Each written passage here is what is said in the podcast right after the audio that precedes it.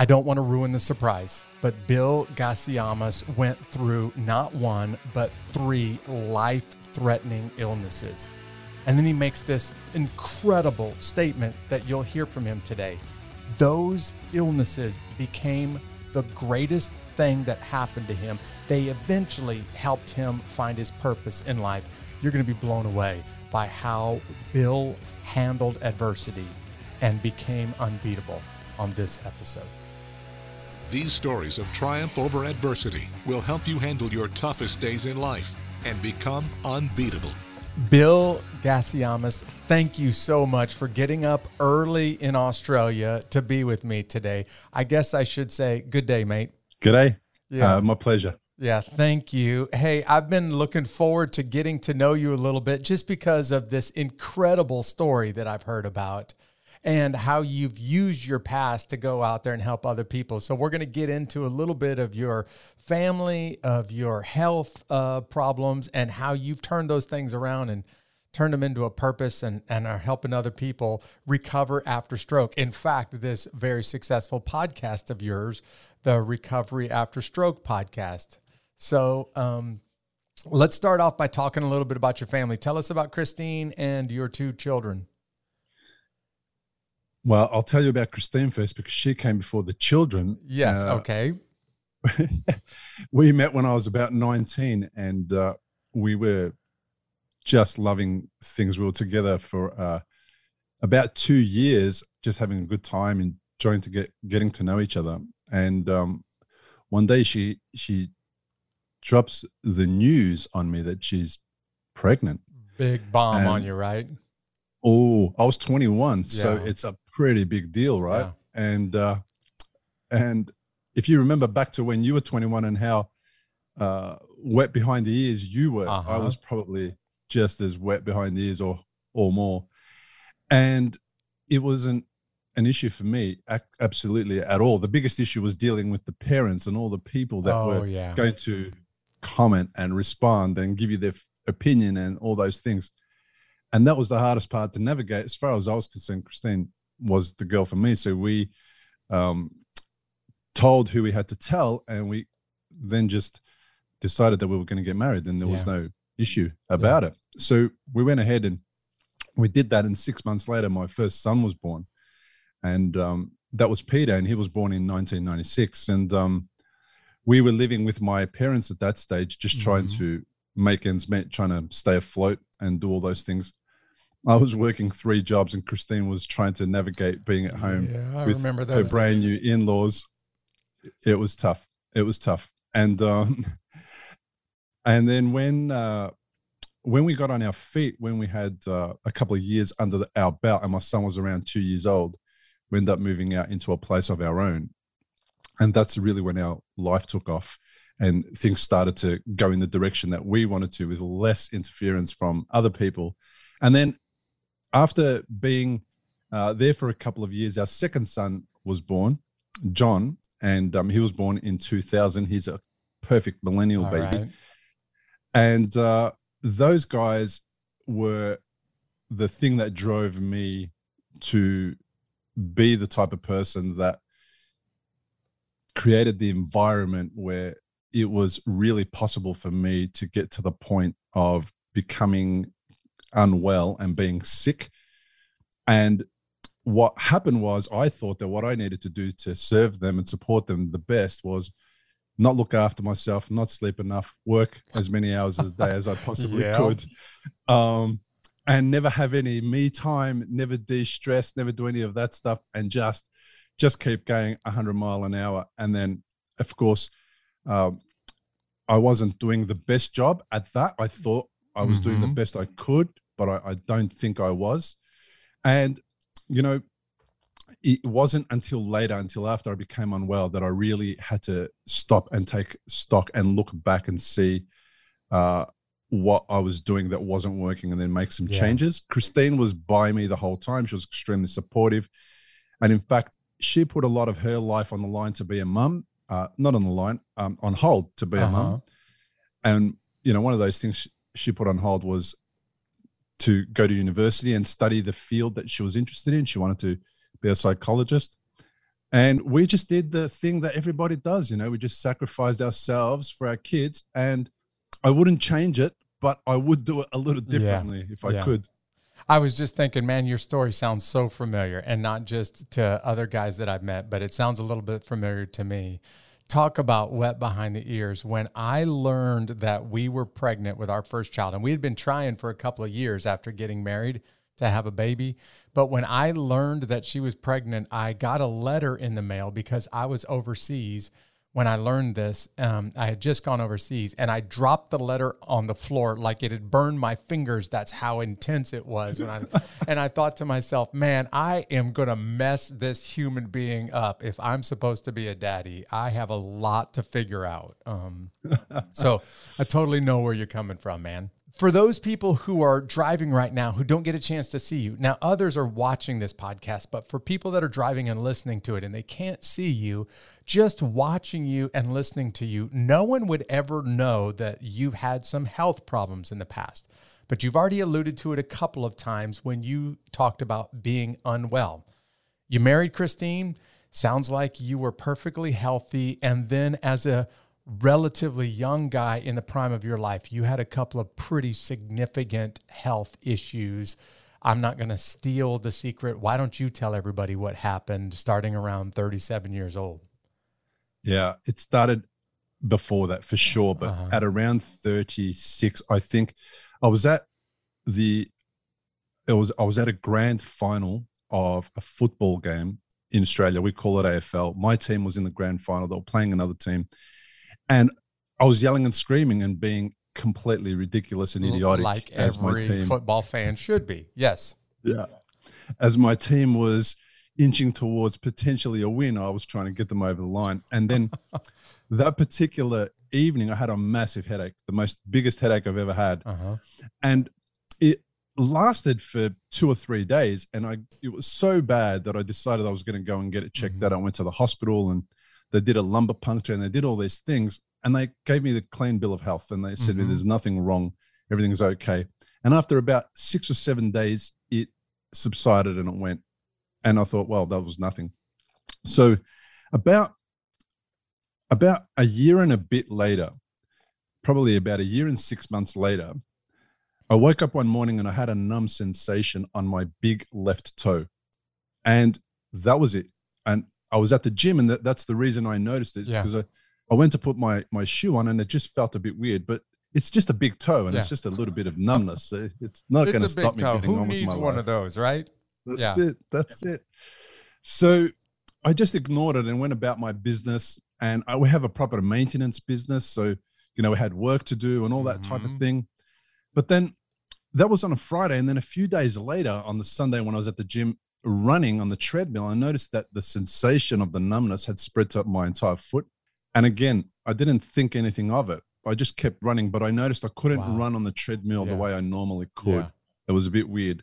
So I went about my business. Now, I was being in property maintenance, we're always lifting heavy things and uh-huh. doing the wrong thing. So I made my chiropractor responsible for my back health. So every yeah, time I did something right. wrong, I had him on speed dial and said, You need to fix me up. I need to get back to work tomorrow.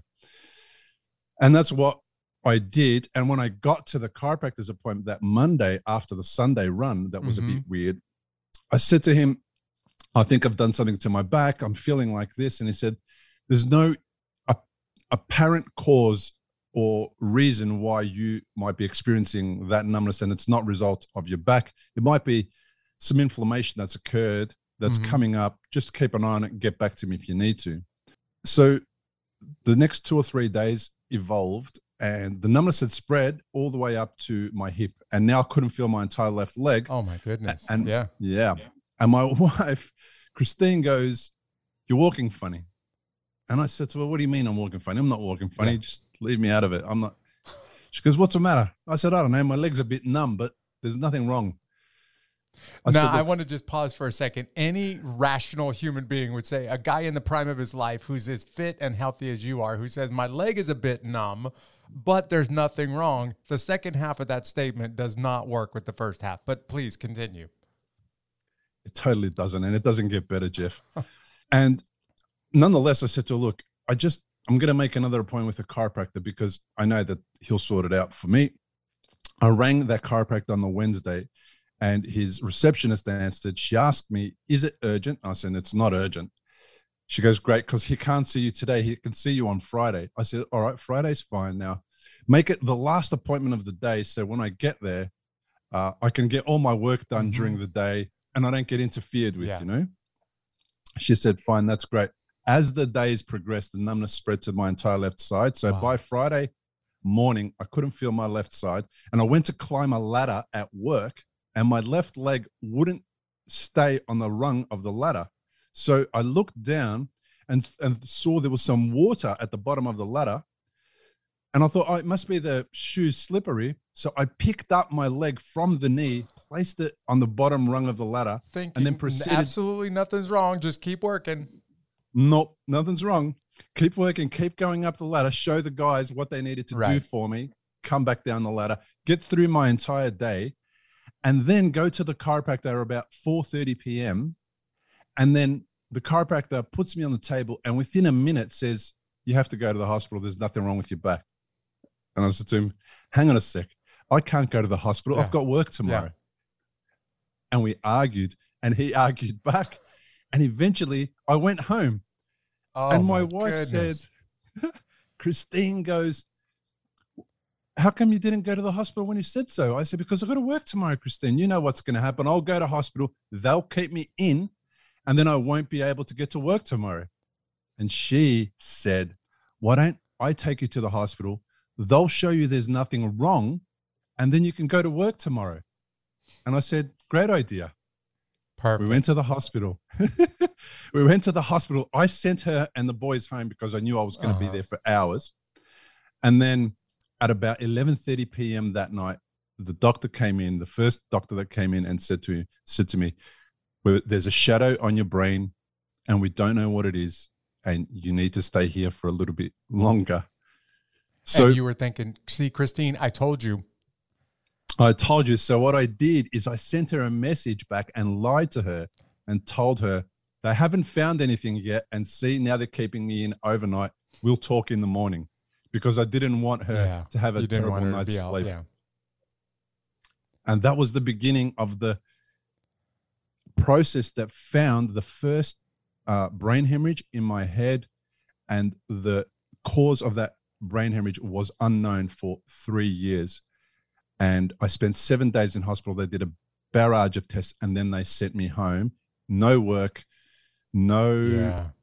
exertion, no driving, no nothing. Just go at home and Mhm. stay home. Come back if anything gets worse, and come back and see us in six weeks for your follow up appointment, just so we can see how this thing is tracking. So, just about a day before my six week appointment, against doctor's orders, I went to work and I was almost going to drive.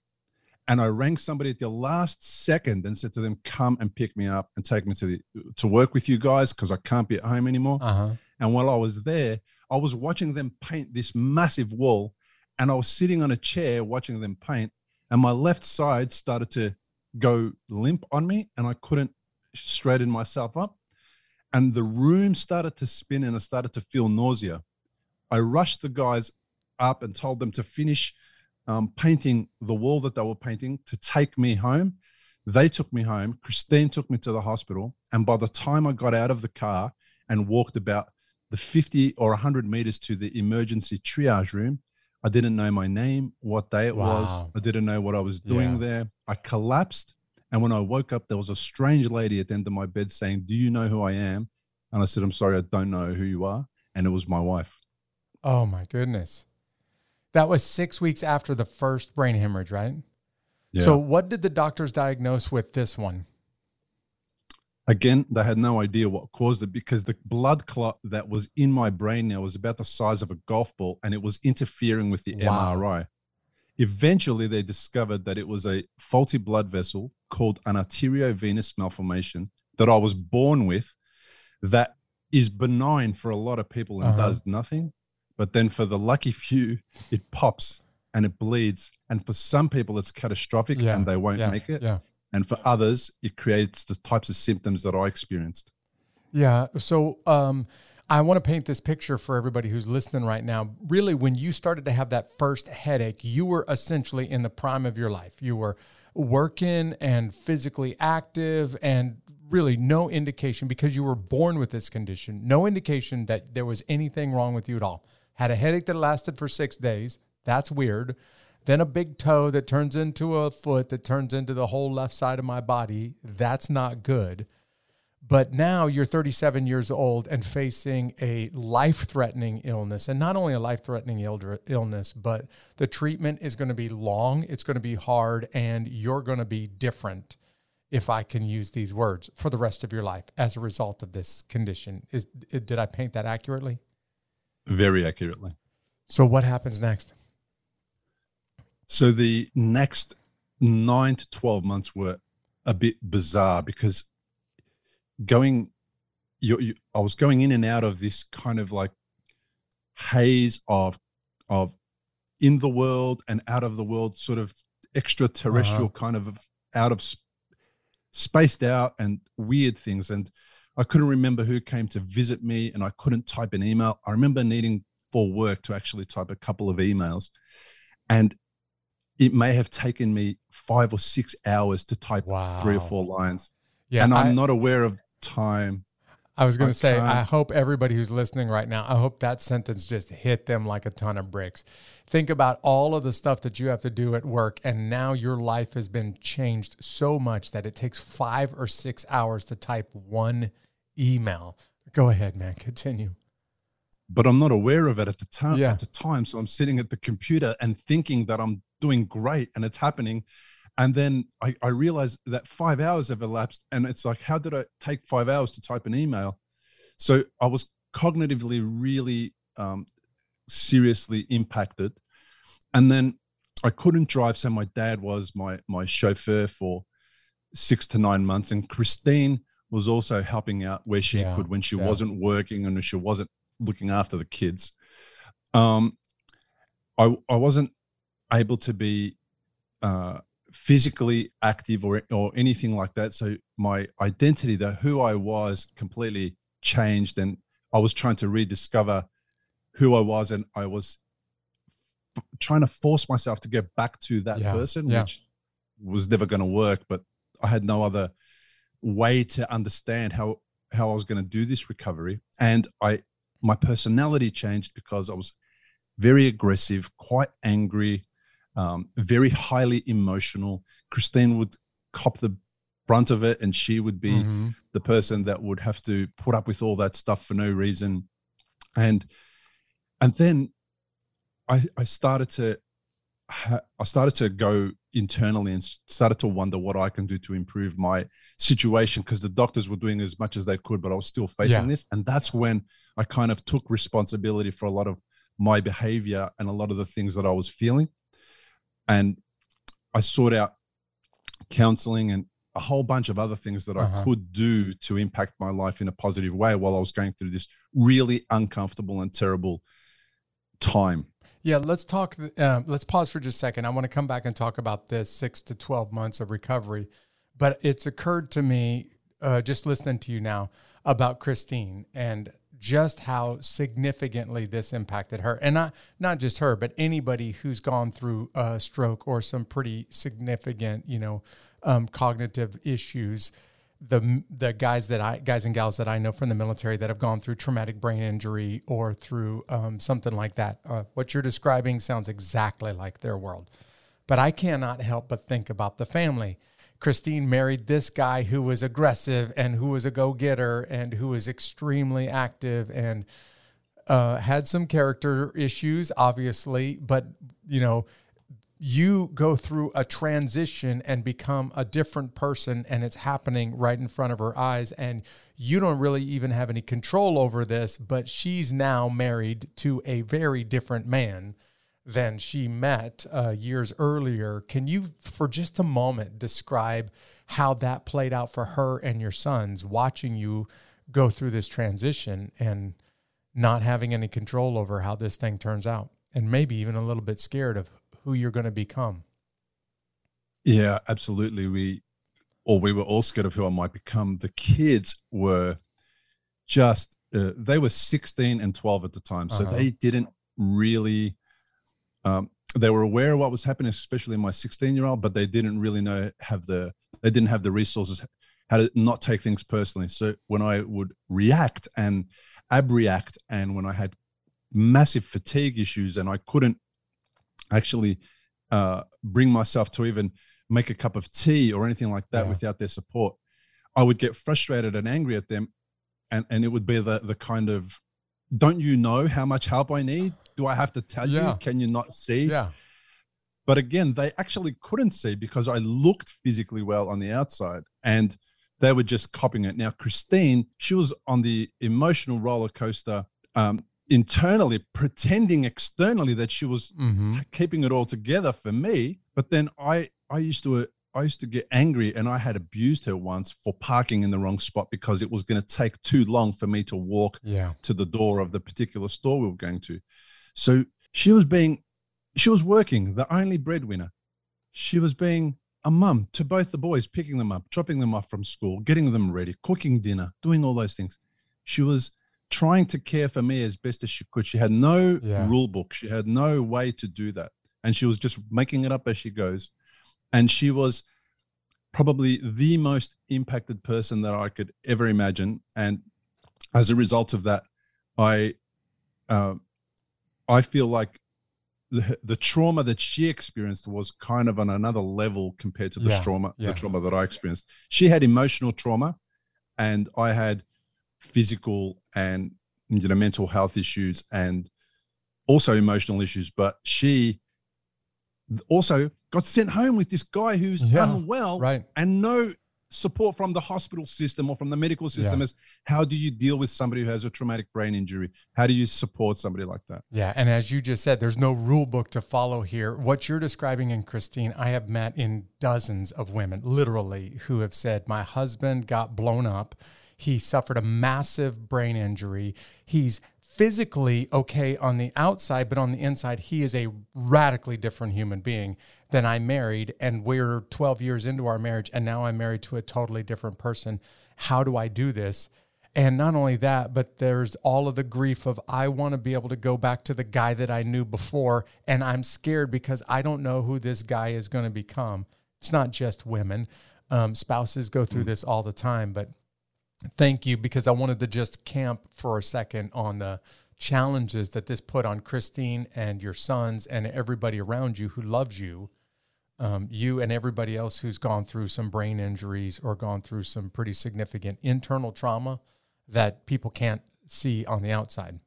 Let's go back to that recovery. And by the way, one of the reasons why you're the perfect person for this podcast, Bill, is because you have to fight to get healthy again. It's not going to happen easy. It's not going to come. Uh, somebody's not going to be able to do it for you. And this whole podcast is devoted to people who decide I'm not just going to lay on the couch and complain about my circumstances. I'm going to get up and do something. So, can you talk about fighting for your recovery during that really hard, long process? yeah first thing i decided was that if it was going to happen again i know a lot of stroke survivors they they have the fear that stroke is going to happen again and it's a It's a reasonable very real fear, fear, right? Yeah. Yeah, yeah, it's and it's possible and it does, right? So I, I figured that I don't want to be responsible for causing it again. So I'm going to do everything I can to take me out of the equation of the person who contributes this time Uh-huh. to the next stroke. And I had to do a lot of work, and it started with my mental health recovery. For me, I was in counseling pretty much seven days after the next uh, incident, and I was Mhm. with my counselor, and we were just talking through it. Christine was there. We took the kids there, and I just needed to get my bearings and try to come to terms with what had happened and a path forward. And part of the path forward was regular um, counseling sessions with my psychologist. That was a non-negotiable. So we booked that in and we made that happen. And then I got real busy to learn about how you can support a brain to heal. But in 2012, there's not a lot of information available on those topics, and there's not a lot of information on the internet, and there's Yeah. no podcasts about those topics. Yeah. So in other words, somebody needs job. to start a recovery after stroke podcast, is what you're saying. That's what the world needs. exactly. Yeah. Sorry. Go ahead, man. Um, but that was before I knew how to do that, right? And Uh-huh. before I I knew it was me that had to do Right. that. Um, so then I just did a lot of work in reading and I, and I discovered that what I can do is support decreasing inflammation in my brain. So that's part of the problem that was going on because of the massive blood clot in my head. It was causing inflammation. So I wanted to contribute to re- reducing that. Mhm. And some of the ways that I could do that was um, to change my diet and to stop consuming food that was going to impact my brain in Uh-huh. a negative way. And and regardless of what this is not about me being an expert in food, but this is me noticing that when I stopped consuming caffeine, it helped. When I stopped consuming alcohol, it helped. When I stopped smoking, it helped. When I stopped drinking alcohol, it helped. And when I stopped drinking and consuming dairy products, it helped. Mhm. And when I stopped consuming and drink, drinking gluten, uh, eating glutinous products, they all helped. So that's what I did. I didn't do them all at the same time. I did them one at a time and slowly over Uh-huh. a long period of time. So I was feeling really good about the fact that I'd taken some control in this situation where I had no control before, and I was at least supporting my brain to not be inflamed. And that then creates a situation for healing to occur a little bit more rapidly and a little better.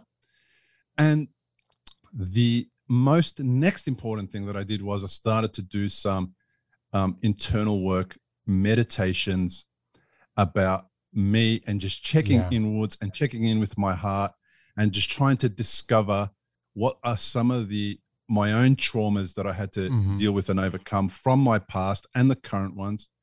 And I worked on on dealing with those. And then one of the big ones, and this is probably the biggest one, Jeff, is I started to apologize to everybody that I needed to apologize Wow. to. My Yeah. children, my wife, my family, my extended family, anyone who I might have wronged. And the people who I couldn't reach, I still apologized to them, even though I didn't know who they are or where they were. And I got to this stage where I then started to practice what I preached. I didn't want me to do an apology and then remain the same idiot that made all those mistakes Uh-huh. in the past.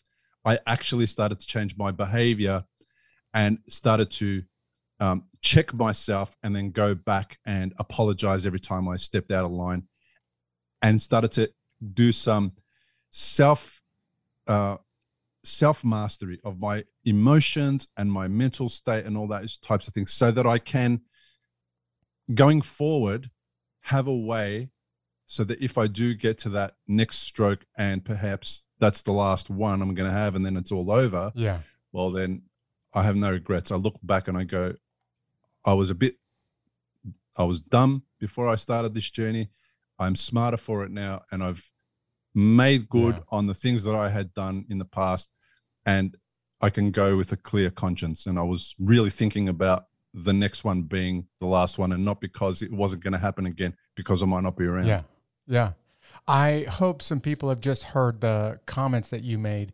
When you started really thinking about the guy that you were before the strokes and then what was happening to you and how it was out of your control, and then you made the really powerful and I think really courageous decision that you got some things that you need to apologize for. And I don't know how much longer I'm going to be around. So I'm going to just go ahead and say it. I can't help but wonder when your mother heard you apologize or when your wife heard you apologize if they started wondering who is this guy? Because it is not at all the bill that i remember before he had these strokes.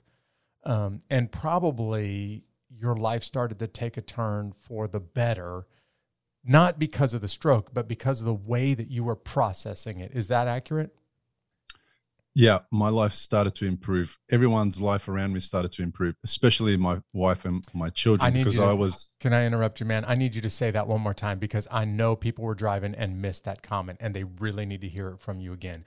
You had a stroke, but your life started to re- uh, improve because of it. Would you say that one more time for people that missed it? Wow. Yeah. Well, absolutely. I didn't have one stroke at that time. I had had two strokes, and my life actually started to get better and Yeah. improve after them. Yeah. Um, you used the word control, and I'm really glad you used that word control because my buddies who got injured in the military Some of them had visible wounds. They took a gunshot wound and had a long, hard recovery physically. Some of them had some pretty significant internal wounds, like traumatic brain injuries or the trauma that goes along with combat. I'm talking about the emotional and psychological trauma that goes along with it. And I've often found that all of those guys, external, physical wounds, internal, invisible wounds, they all struggle for a couple of reasons. They struggle because I had no control over this. I didn't choose this for myself. I had no control over it. I'm changing now, and I don't know what I'm going to turn into in the future. And every single one of them, to a man, I think, have uttered the same phrase that I've already heard you say. I want to go back to the guy that I was before that injury, but there's no going back to it. So we talked just before this episode, Bill, about the high five segment that I normally do during this episode, but I want to do this one a little bit different, man. You are the expert here, and I want you to teach the audience just a little bit about how scary that is when you're going through recovery and a lot of things are out of your control.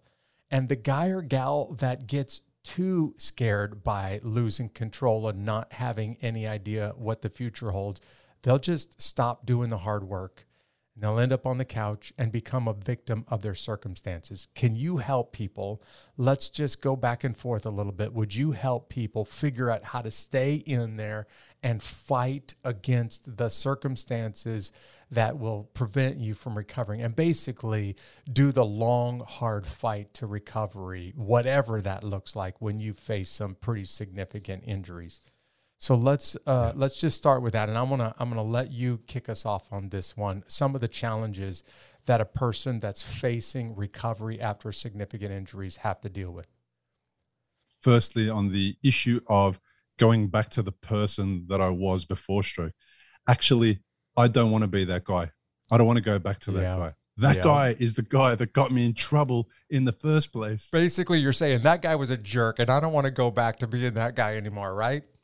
Yeah, he's doing a lot of good things, but he's doing so many things yeah. wrong. And it's like if I go back to that guy, I'm stuck behind the eight ball again. Yeah. Let's let's evolve a little and see how we might be able to enhance that that guy. Wow, that is powerful advice right there. Everybody who's stuck in that recovery process of trying to get back to who you were before you got the gunshot wound or the invisible wounds, keep in mind that there's no going back. And by the way, you weren't a perfect person before then. So why don't you learn and grow as a result of it? Um, give us some other advice that uh, you're going to have to go through if you're going to fight the long, hard road to recovery. I found that recovery is a three pronged approach. And you can't do a full recovery if you don't handle all these things that I'm going to talk about in a moment um, at some stage.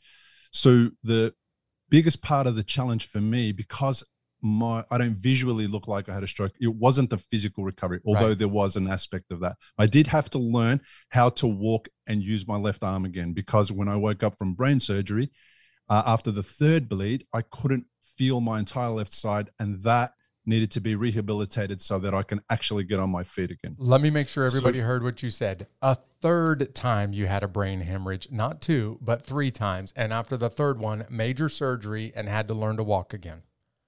Yeah. So the third one happened in November 2014. It actually happened, Jeff, um, uh, two weeks before my mother in law passed away. So Christine wow. had to bury her mom. Oh my goodness. And then she had to plan for me going into brain surgery and what if it goes yeah. horribly right. wrong. Wow.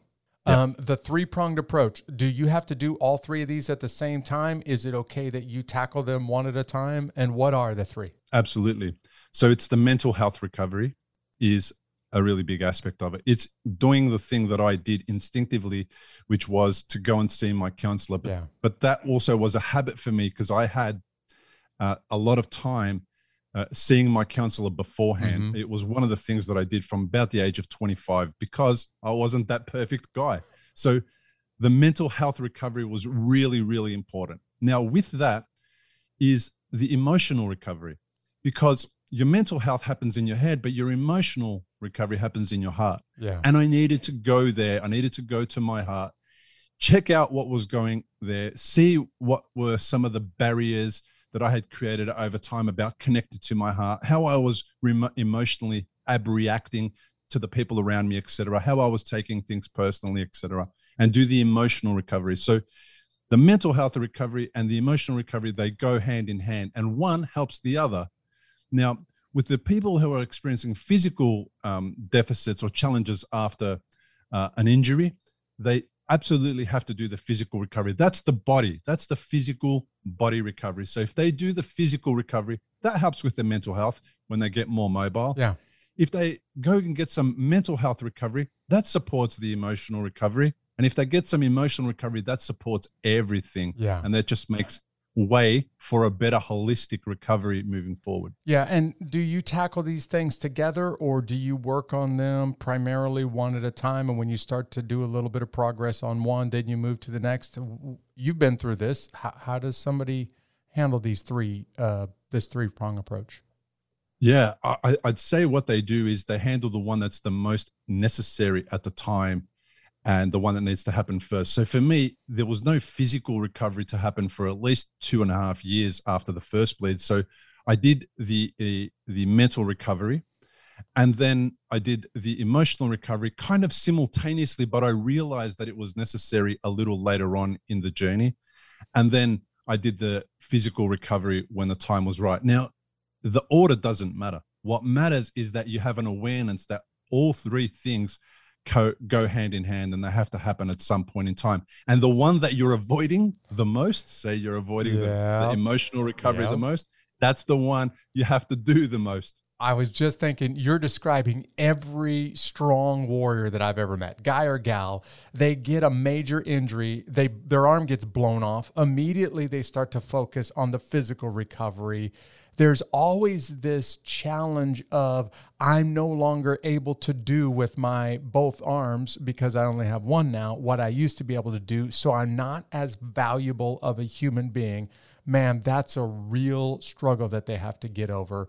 But what is most scary, and few of them will ever say this out loud, is having to deal with what's going on in their heart about this and all of their struggles and their challenges.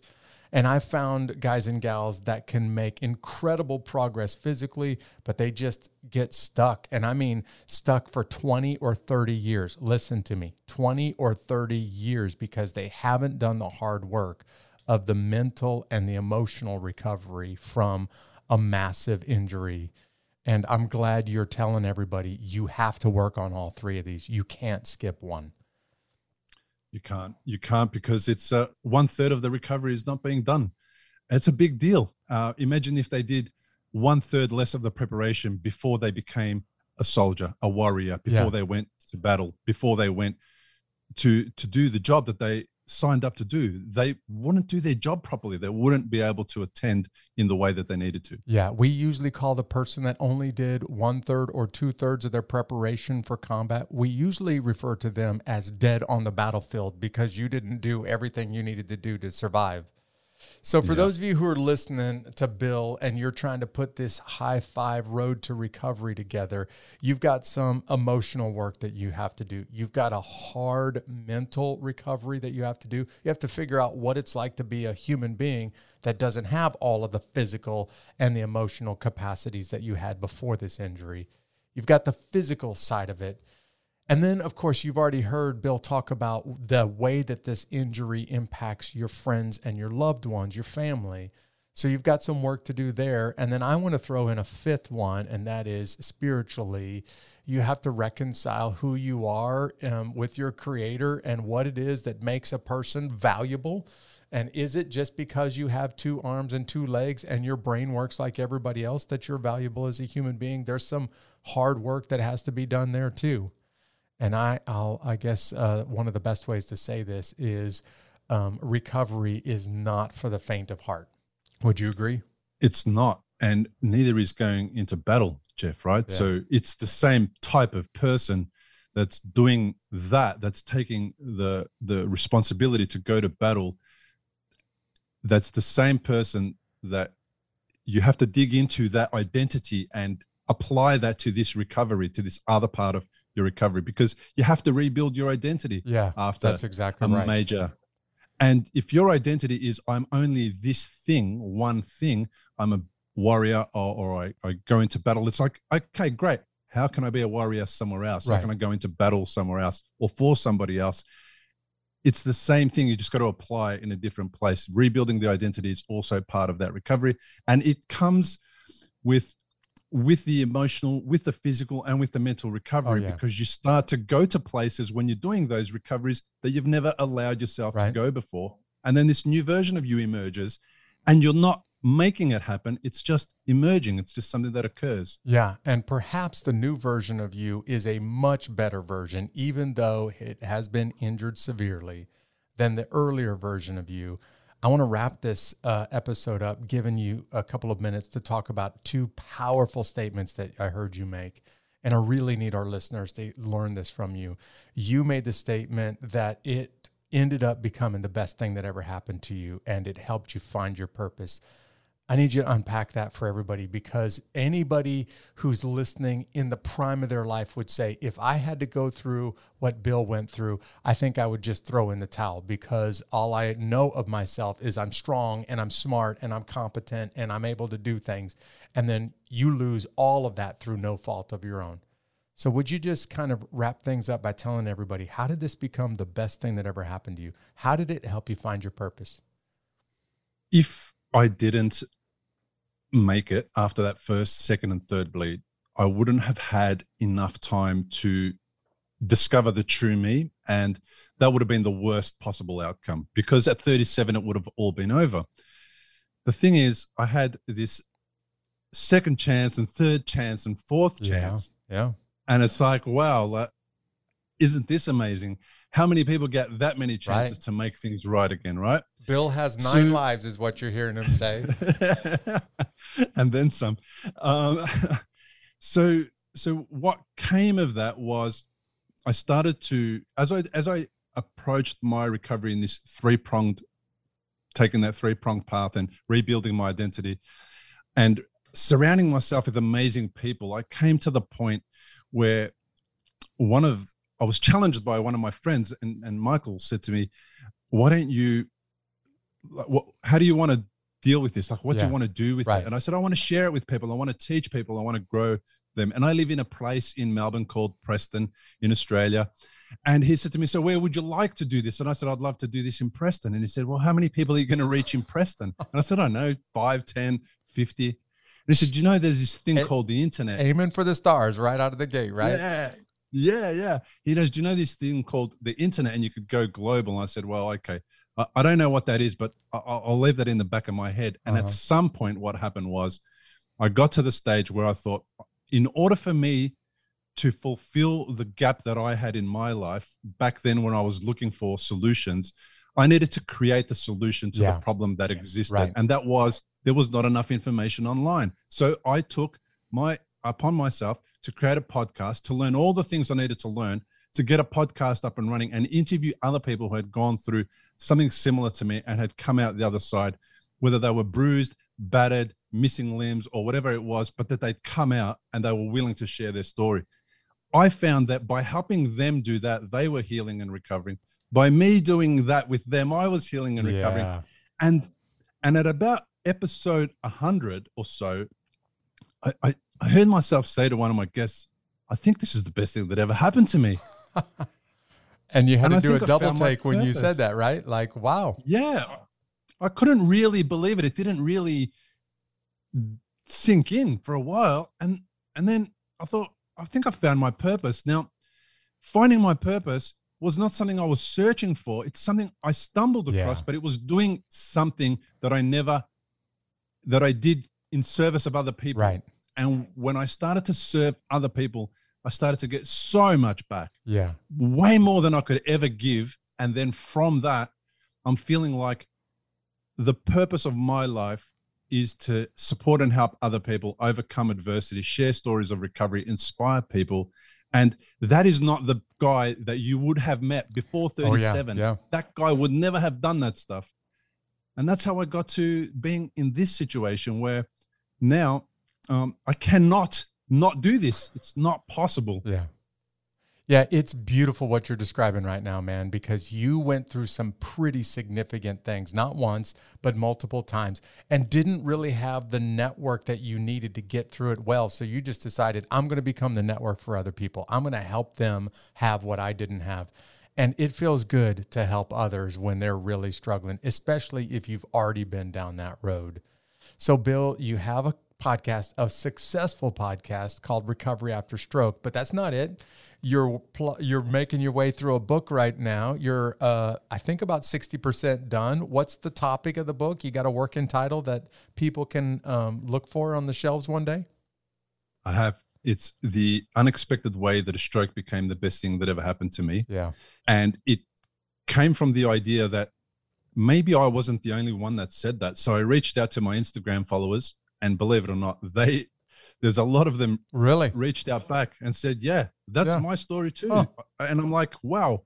So I interviewed about 12 of them and what I've got is 10 common things that we all did and looked at Uh-huh. and um and worked towards and those 10 common things are the things that are becoming the chapters and they all shared those 10 common things and they didn't know they shared them and neither did I know that I shared them with them and those are the things that are going to become the 10 chapters that make it possible for potentially some people to get to stroke becoming the best thing Yeah. that ever happened to them. But of course, this is applicable to anybody at all who Yeah. is coming through adversity.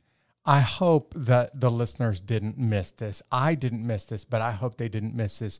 You didn't make a 100% cognitive recovery after stroke. Um, you're not at all where you were before your, your brain hemorrhages, but you are researching, you're learning, you are developing a podcast that does really well, and you're even disciplining yourself to write, which makes me want to say to all of those guys and gals out there that do have 100% cognitive ability, what's your excuse for not making a bigger difference for uh, others around you?